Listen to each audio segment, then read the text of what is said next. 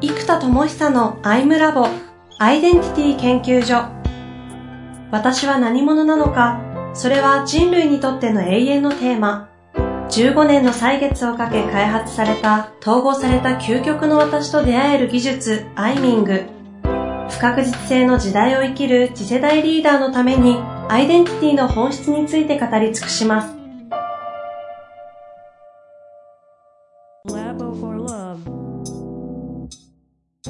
こんにちは、遠藤和樹です。生田智久のアイムラボアイデンティティ研究所。生田さん本日もよろしくお願いいたします。はい、よろしくお願いいたします。さあ、えー、ね、いつも4回区切りぐらいで最近やる傾向があるんで、第2回目という感じでいきたいんですけど、はい、ちょうど相性の取説がリリースされてから約1ヶ月経ちまして、うん、エクタさんとしてはアイデンティティシフトで、開発のジェネレーターを、まあ、完全に抑えるわけではないが、だいぶ抑えて週2ぐらいにして、ついにプロデューサーを発動させようというような話をね、はい、前回したんですけれども、ちょっと今度プロデューサー発動ということをもうちょっと具体的なところにね、ちょっと詰めていきたいなと思いますが、はい。うん。ですね。えっと、まずやっぱりアイデンティティの時間配分っていうのが本当に大事なので、うん。まあ今、ジェネレーター週2にするならば、やっぱプロデューサーを週2、リリーサー週2ぐらいのやり方。で、イノベーターは結局全体に対してイノベーションの戦略はずっと考えてるので、まあなんか、常時発動みたいな感じとして、うん、ただそれなんか戦略とかフォーカスなんで実務があるわけじゃない感じなんですよね。はいはい。うん。で、まあこの週2ってプロデューサー決めたら、まあ月8日はコミュニティのプロデュース活動ができるわけです。で、リリースはどっちみち登壇してたりとか、コンサルが入ったりするから、まあどっちみち今週1.5ぐらいあるので、まあ、もうちょっと増やせるかなと。ただじゃあ、む、体験講座とか、サロンみたいなものっていうのは、なんか、リリーサーとしての、なんていうのかな、成果とかっていうよりは、コミュニティ作りみたいな感じなんですよ。うんうん。だからそういうのはプロデューサーの活動の方に入るなと。なるほど。で、じゃあここでプロデューサーを再起動しますっていう時に、やっぱりね、結構大事なのが、はい。なんだろうな、今僕が思ってることで言ったら、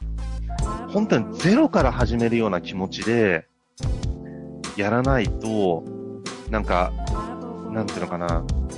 自分の持ってるいろんなことに依存するなって感じがしてるんですよ。それは過去の経験とか実績とか能力とかってことですか？そうです、そうです。つながりとか。うん。で、そうすると、なん、なんていうのかな。地に足つかない、なんていうのかな。車が運転できてないのに、空飛ぶドローンの車の運転から始めるみたいな、なんか伝わりますかね、これ。なんつうの、次の時代ドローンだみたいな、うんうん、じゃあ、ドローンの、ドローンタクシーから、みたいなね、ドローンで、の空飛ぶ車から練習しようみたいな風にすると、やっぱ地に足つかない感じを表現したくて今の言葉を使ったんですけど、えー、なんていうのかな、いや、僕も正直ね、なんかもう、10年ぐらい発明家コミット、8年ぐらいかなしてきちゃったので、過去のじゃあ、起業家のつながりとかも、まあ、切れてるわけではないですけどね。でも、もう全く会ってない人だらけなわけですよ。ええ。で、じゃあそこから僕はなんかやるって言っても、なんかもう、まあ他人とは言わないけど、まあ知り合いぐらいになってますから、昔知ってたとか、あ、昔そういう活動してた人いたなぐらいな感じになってるので、なんでなんか、その自分がまた始めましたみたいな風なのって、なんか、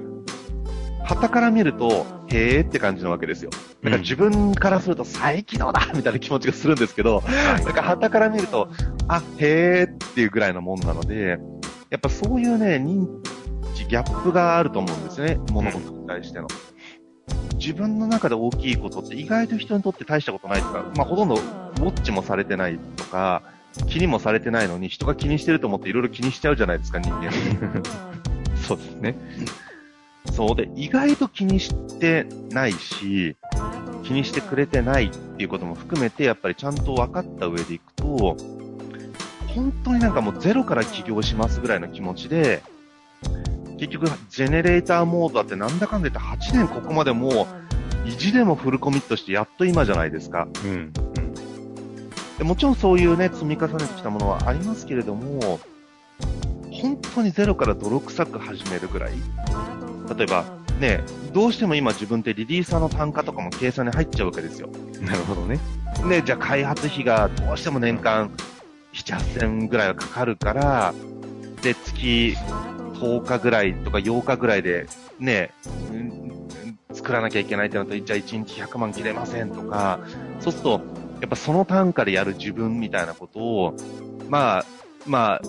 あ、発明費で必要だからっていうのはあれど、うんブランディングしていかなきゃいけないじゃないですか。うんその通りですね。で、結果的にその単価でしかやってませんっていう状態を作ったりして、で、仕事ってもちろんやってきますよね。で、不用意に安くね、なんかビトンが7割引きセールとかやっちゃったらなんかブランド下がるように、うんうんやっぱりなんかブランドを作るために価格を下げないみたいなことも、まあ、ちょっと僕の場合下げられないっていう現実があったのはありますけどね。そう、そう、そう死んじゃうと。もうただでさえ死んじゃう。もうこれ以上下げると死んじゃうよってなっちゃったのができなかったのはありますけど、なんかそうやって自分の中で、じゃあ例えば泥臭いことってすごくできなくなっちゃってるわけですよ。うん。うん。でも例えば20代前半の時なんて、もうね、会場費、なんか1万円ぐらいとかで場所借りて、で、参加費500円とかでやって、なんか10人しか来ないからもうこれ全然赤字じゃんみたいな。そんなことずっとやってたわけですよ。うん。うん。なんていうのかな。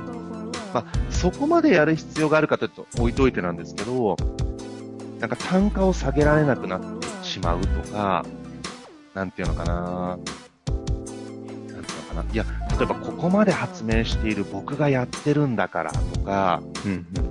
ね、こんなすごいクライアントに高額でやっている僕が、こんな無料で、とか、こんな価格でこれを提供してるんだよ、どうだみたいな、なんか、そういう感じが始まっちゃうと、なんだろうな、こう、なんつうのかな、むずいんすよ。なんつうのかな、こう、すごい人だと思ってもらうことで来てもらえる側面があるじゃないですか。だから、はい。はい。実はすごいんだよ風を作らなきゃいけないところもあるんですよ。さりげなく。でもなんかそういうのもちょっとせこいなっていう感じもして、うん。うん。で、そういうの一切抜きにした、ノーブランドな自分で。ゼロからの。うん、でもほら、ノーブランだと本当に謎だからみんな来てくれないじゃないですか。だからね、なんかちょっと自己紹介すごそうな実績も書かなきゃいけないし、なんかちょっと微妙なんですけど、でもなんか、そういう大してないものに対して依存しちゃう自分が出始めるんですよね。その過去の実績とかやってきたこととか知識とか。でもなんかね、やっぱそうじゃなくって、本当にゼロから、なんかね、もう一人の人ですみたいな。もう自己紹介人ですみたいな。人以外知りませんみたいなぐらいの、もう真っ裸な自分という人ですみたいな。うん。で、もう知らない人たちがバッと集まった時に、そこでのなんかファシリとかあり方とか対話で、その人たちのブランドが作られていくぐらいな感じ。うん。うん、だ本当にもうゼロから始めるし、自分もゼロリセットして、なんかいい意味で今あるものに依存せず、うん、なんか、あるものがいっぱいあるのはありがたいと思いますし、なんていうのかな。まあ今までの努力とかね、頑張ってきたことの、ね、あの、蓄積でもあるので、それはそれなんですけども、なんていうのかな。いや、例えばまたね、文科省と一緒にこう学生向けとか、飛び立てとか始めてた時に、うん。本当に大学生でコミュニティ作るってみんなが思うほど簡単じゃないんですよ。なんか、みんな週に1回ミーティングすれば動くかなとか、もう全然無理なんですよ。もっと本気で向き合って、あの、週3ミーティング？うん。3時間ぐらいのもの週3やって、かつ、じゃあそのリーダー5人だったらリーダー5人の一人一人と、ワンオンワンセッション週2ずつやるみたいな、ほんとそのぐらい本気で向き合いながら、やって、やっと、50とか100人ぐらいのコミュニティが立ち上がる感じなんですよ。うん。いや、そんなの B2B のサービスでやったらもう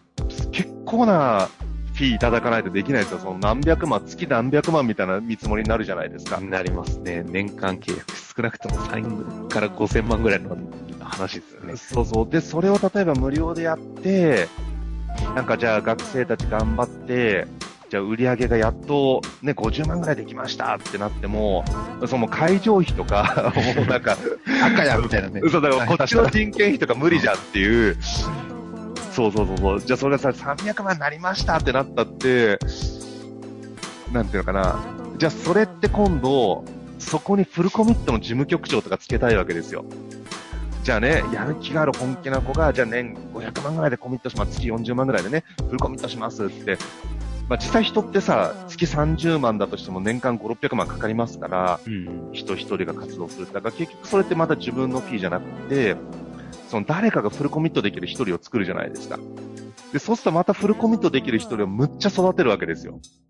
で、こうなるとまたそのフルコミットできる一人に、多分もう週、丸1日か2日ぐらい、もうほぼ毎日ミーティングして毎日向き合ってってやることになるので、でもちろんその学生たちともやるしってなるから、結局は週3、4ぐらいは一つのコミュニティをちゃんと立ち上げるのにかかるんですよね。うん。で、もちろんいろんな技とか知識もあるので、省略することができたり、なんていうのかな。あの、やれることはあるんです、もちろん。まあ、効率化はし、できちゃいますよね。うん。でもね、なんかね、なんていうのかな。いや、だからコミュニティが難しいのって、そういうテクニカルなことをやればやるほどみんなもテクニカルなことを始めるんですよ。ほうほうほうほでもやっぱ本気で人と向き合い続けるとかって、なんつうのかな。例えば時間度外視とか、利益度外視なんて普通になっていくし、うーん。で、やっぱりね、そうやってやってるとみんなもそうやり始めるんですよ。う。うん。ぐらいやって、コミュニティって出来上がるんで、だから本当宗教ってそうだと思うんですよね。なんか、ね多分宗教の人たちって、なんか貢献するからなんかメリットがあるかないかっていうのも、もうなんか、完全なる贈与ですよね、交換という。んでやるじゃないですか。で、で、だからこそ結果、うんすごい遠い循環ですよ。遠い循環で世界最大のね、宗教とかそういうものができていくわけなので、やっぱ短期的じゃなくて何十年とか何百年で帰ってくるか帰ってこないか分かんなくてもやるじゃないですか。はい、はい。まあね、だからそのぐらいの感覚でやるので、なんか、なんていうかな、もう一回全部捨てるような気持ちで始めないと、なんていうのかな、気がつくと上から目線になったり、気がつくと、やってやってるのにが出てきたり、気がつくとなんだ、どうだみたいなのが出かねないですよね。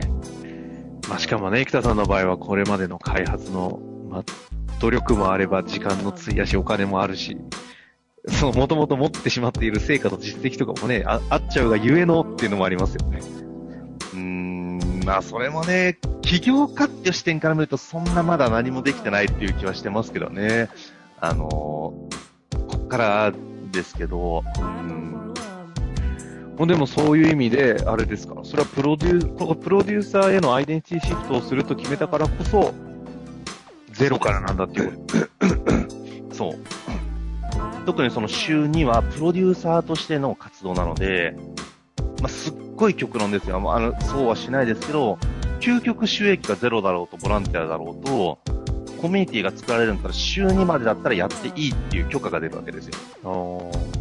でもリリーサーの部分まで減らしちゃうともうそそもそも生きていけないので、それはリリーサー部分は週2はちゃんと確保しますよ。でも、プロデューサーとしてやるって決めた部分に関しては、例えば体験会を格安でやっていくとか、まあサロンとかもね、多分月数千円とかっていう形になると思うので、まあそれがなんかちゃんと収益になって、あの、ホリエモンとかすごいですけどね、あの、ね、月1万円で1000人ぐらいいるじゃないですか。でもそれで1億いっちゃうじゃんとか。あ、でも逆に言うと彼のクラスでやっとそこじゃないですか。そうなんですよね、確かに。うん。じゃあ10分の1ブランドがあるかってないと思うんですよ。で、すると、やっぱ月100人来てくれたらすごいと思うし、まあ50人とかいてくれたらね、それはそれですごい価値だと思うんですよね。うん。だから本当にこう、なんていうのかな、じゃあ50人って言ったら本当に手つなぎ鬼みたいな感じで、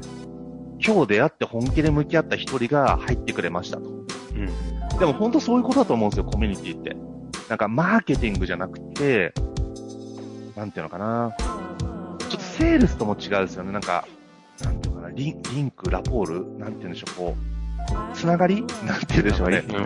うん。うん。売ってるんじゃないじゃないですか、コミュニティって。なんだろう。勧誘されても入りたくないじゃないですか。だから、なんかそのフィールドに身を置いていたいって思うような、自分のエネルギーとかあり方ができてれば、広がるし、うん。うん。だからコミュニケーションコストとか思った瞬間にやっぱり難しいんですよね。うんそれは今回、え、プロデューサーというのが、このコミュニティというものを形成しようとするからこそ、コミュニティの本質を考えると、要はその、なんか損得みたいなところよりも、まあ、その、なんだろう、絆なのか、その、つながりなのかわかんないんですけど、みたいなところを、の方が重要だからこその、今回このスタンスでゼロからやるんだっていうような感じなんですか？えーっと、それとも全然違うところで、久々にプロデューサー発揮するから、こっからはゼロからだよね、みたいな。えっと、そういう意味では2段階あって、はい。まずアイデンティティシフトした段階で、なんか、やっぱゼロからの気持ちでやった方がいいっていうのが一個ありますね。うんうん。で、その上でじゃあプロデューサー的自分にグッと入った時に、本当に本当のものを作ろうと思ったらどうやるかってなると、多分泥臭いけどそういう関わり方になると思うんですよ。ああ、そういうことか。本当の本当にプロデューサーをやりきった時の究極どこかをと取ると今の発想になるんですね。そうです。だから、あやっぱり当時、いろんな大人の方とか一流の方がすごい力を貸してくれたのは、やっぱ僕がそういうスタンスでやってるからなんですよね。なるほど。で、すごいねとか、もうなんか、あ、よくやるねとか、え、生田くん、一週間、何、合宿に、現場にいるの？とか、びっくりされますからね。そうだね。え一週間もいるの？とだ、大丈夫？とか、いや、大丈夫かどうかで大丈夫じゃないですけど、大丈夫にしてますよ、みたいな。だからやっぱそういう、こう、え一緒に住んでんの？とか、なんかね、そういうところまあだからそこで逆にブランドにしちゃってたのも良くないのかもわかんないですね。自分の中でそうやって、あ私だーって言って自己犠牲してる量が大きければ大きいほど、大人はびっくりするから、そうね、確かに。なんか自己犠牲によって支援を勝ち得るみたいな、なんていうのかな。まあそんなことはことをね、変に意識してないでしょうけどね。うん、やっぱ無意識で自己犠牲してるんだからすごい志だ、みたいなことが間接的に作れちゃうことで、志の証明材料になっちゃうんですね、自己犠牲量が。うんうんうん。やっぱそのパターンで、あのー成功体験を積んでしまったこともやっぱ正直、俯瞰的に見るとあるなと思っているので、ど。だからやっぱり逆に言うと社会に循環しなかったんですよ。はいはいはい。そこまでの自己犠牲を僕以外の人にも強いなきゃいけない。そういうことですよね。うんそうだね。まあでも幸いにして、その時に前回の回でやったそのコミュニティが内発性を重視する崇拝型じゃなかったところは、あの、せめてもの、まあ、救いではないですけど、変な形で広がらなかったですよね。これ崇拝型でやってたら下手したら自己犠牲信者みたいなのがブワーってきた可能性ありますよね。そうですね。これ生田さんの思想が救いましたよね、形を。うーん。ねえ。うまあだからね、本当にちょっと改めて過去やってきたことも、また新たにやった時全然違うでしょうから、うん、なんか本当にゼロから始めるって気持ちで、本当にそれこそ今日、今週から始めるぐらいの気持ちだったので、もう本当に。また本当に今日このタイミングで、このアイムラボの収録収録があったのもなんかご縁だと思いますし、まあちょっとね、じゃあ皆さんもね、リスナーの方々も、特にね、人気さんの方々とかは、サロンとかは興味ある方多いでしょうから、ゼロリセットから始める生田さんね、垣間見るのは、これちょっと、エネルギー高そうでちょっと怖いですけど、楽しみですね。まあエネルギーが高いかどうかわかんないですけど、もうちょっとインタラクティブが大事なんですよね。だから、やっぱアイムラボもこう、ブワーっと僕はブワーっと喋る傾向が、やっぱり強いので、まあ、アイムラボそういうとこですからね。うん、そうそう、まあ、研究所ですからね。はい そう、だからね、なうん、そう、もうちょっとインタラクティブなね、うん、間合いとかね、そういうのをちゃんとしたいですよね。まあ、というわけでね、ここの回をきっかけにね、ちょっとそういう話が進んでいくと思いますので、ぜひ皆さんもちょっとウォッチしていただいて、興味がある方はご参加いただきたいところですね。はい。さあ、というわけで今日はこの辺りで終わりたいと思いますが、次回ここからさらにプロデューサーを掘るわけにいかないですか？どういう感じですかね？いや、プロデューサー掘って、今度は、より、よりワットのところとか、お具体のソリューションみたいなところに落としていくときの、やっぱりコンセプトとかフォーカスなんですよね。ーうん、そこをちょっとお話しできると、多分、より、どのようにしてこのアイデンティティシフトが具現化して具現化すれば、そうです、そうです。発明家モードよりもこっちの方がイメージしやすいと思いますね。いいっすね。はい確かにね、発明家の具現化ってついていけないですからね。そう、ちょっとイメージが湧かないのと、概念すぎる。概念トークすごすぎてね。いやいや、はいじゃあ次回はさらにあのワットの方に進みたいと思いますのでお楽しみください。というわけでありがとうございました。はい、ありがとうございます。